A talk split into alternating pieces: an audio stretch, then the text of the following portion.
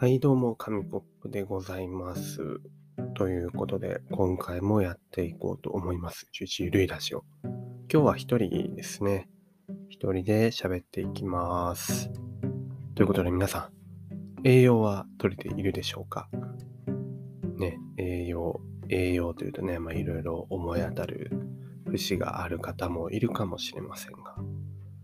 まあ、今日はタイトルの通り、あの紙コップの栄養哲学ということでね、まあ、哲学というほどのものではありませんが、普段まあね、この完璧な美ボディを持っている紙コップが、あの普段何をね、意識しているかっていう部分をお伝えできたらなと思っております。現在ね、あの、下腹はちょこちょっと、ちょっと出ていますが、まあ、あの全然あの許容範囲内なんで、まあ、許容範囲内なんでね、まあまあまあまあまあ、まあまあまあやっていきましょう。で、やっぱり現代はですね、美味しいものがありすぎますよね。本当にラーメン、ハンバーガー、唐揚げ、麻婆豆腐とか、いろいろありますけど、まあ、何かとそういう美味しいものっていうのは、食べ過ぎるとね、体に支障が出たりとか、栄養素的になんかバランスがね、ちょっと悪かったりするものが多いですよね。しょっぱかったりとか、脂っこかったりだとか、が多いと思うんですけど、まあそうなってくるとやっぱり体にガタが来るわけですよ。まあ人間ね、あの一つの栄養だけじゃ生きていけないので、五大栄養素とかありますけどね、やっぱりいろいろ食べることが大事ですよね。で、早速なんですけど、自分が何を気をつけてるかっていうと、まあ、これですね。まあ、とにかく野菜を取ること。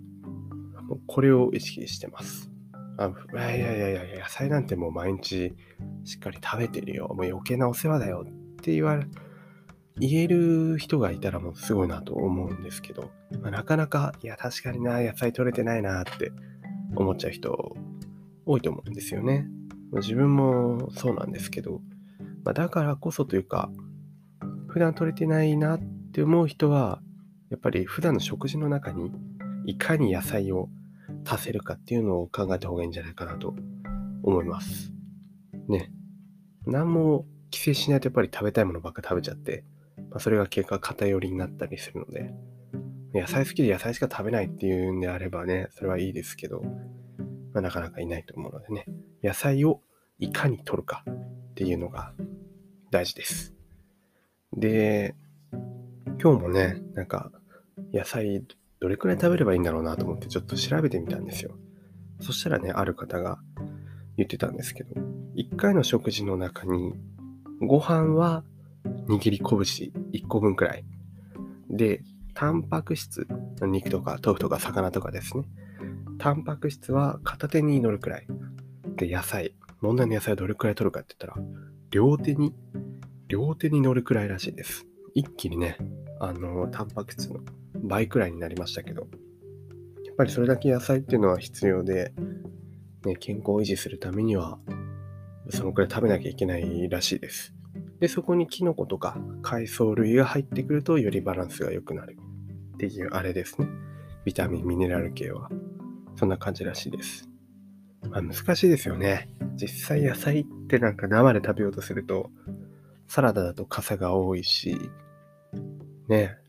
調理するのも切ったりするのめんどくさいし、みたいな。で、できればもう美味しい肉だけ食べてたいし、みたいなのもあると思うんですけど、やっぱ両手の分くらいは食べた方がいいらしいです。まあ、スープなんかがおすすめですよね。まあそうでも野菜ってね、最近高かったりとかしますからね。あの、自分の周りだと玉ねぎが最近不足していて、スーパーに新玉ねぎしか並んでないんですよね。で、値段もすごい高いので、あ、玉ねぎないんだとか思いながら日々過ごしていますが、今日も一応野菜スープ作りました。で、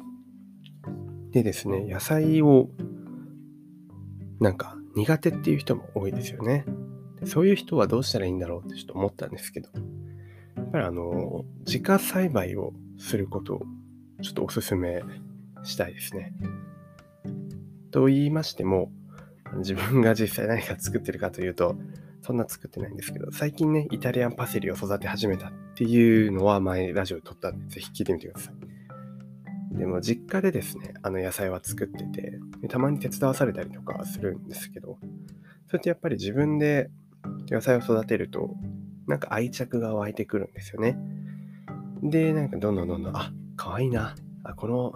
このネギかわいいなとか、あ、このじゃがいも、あ、よく大きくなったな、あんなちっちゃかったのが、みたいな親心がね、芽生えてきて、最終的には、よし、美味しく食べてやろうっていう気になると思うんで、お子さんとかがいてね、野菜嫌いっていう子がいれば、なんか、土遊びのついでにね、野菜を植えて自家栽培をして取るといいかもしれません。結構安上がりですよね。やっぱ出来たてのものを、出来合い出来合いというか、スーパー並んでる野菜を買うよりかは、自分で育てた方が、まあ難しさもありますけど、うまくいけば安上がりだと思うので、まあぜひ自家栽培とかもおすすめですね。愛着が湧いていいと思います。と、まあ以上、こんな感じで紙コップの栄養哲学を語ってきましたが、まあ、大事なのは、やっぱりとにかく野菜を取ること。もう野菜を絶対に取った方がいいですね。もうこれは紙コップとのお約束というか、していただきたいんですけど、野菜は本当に大事なので、皆さん、野菜、野菜、野菜、野菜、野菜。明日から野菜、野菜、野菜、野菜、野菜を食べることを意識してみてください。まあ、ちゃんとね、ご飯、ご飯とタンパク質も大事ですけど、まあまあまあ、大体の人は野菜を意識した方がいいんじゃないかなと思います。はい、そんな感じで早めになりましたが、今回はここまでにしようかと思ったんですが、ちょっとね、じゃあ自分がそんな言うなら紙コップお前の食生活見せてみろということで、ちょっと考え、考えたというか思い出してみたんですよね。今週1週間、ゴールデンウィークだったんですけど、まあ、何かと外食とかも多くて、まあ、どんな感じの食生活してたかなと思って書き出してみたんですけど、あのせっかく書き出したので今から読み上げますね。だいたい1週間分くらいだと思ってください。いきます。えー、あ、主なメインの食材ですね。えー、麻婆豆腐、ラーメン、唐揚げ、焼肉、ドーナツ、ペペロンチーノ、焼肉、ピザ、ラーメン、唐揚げ。以上です。えー、明日から頑張ります。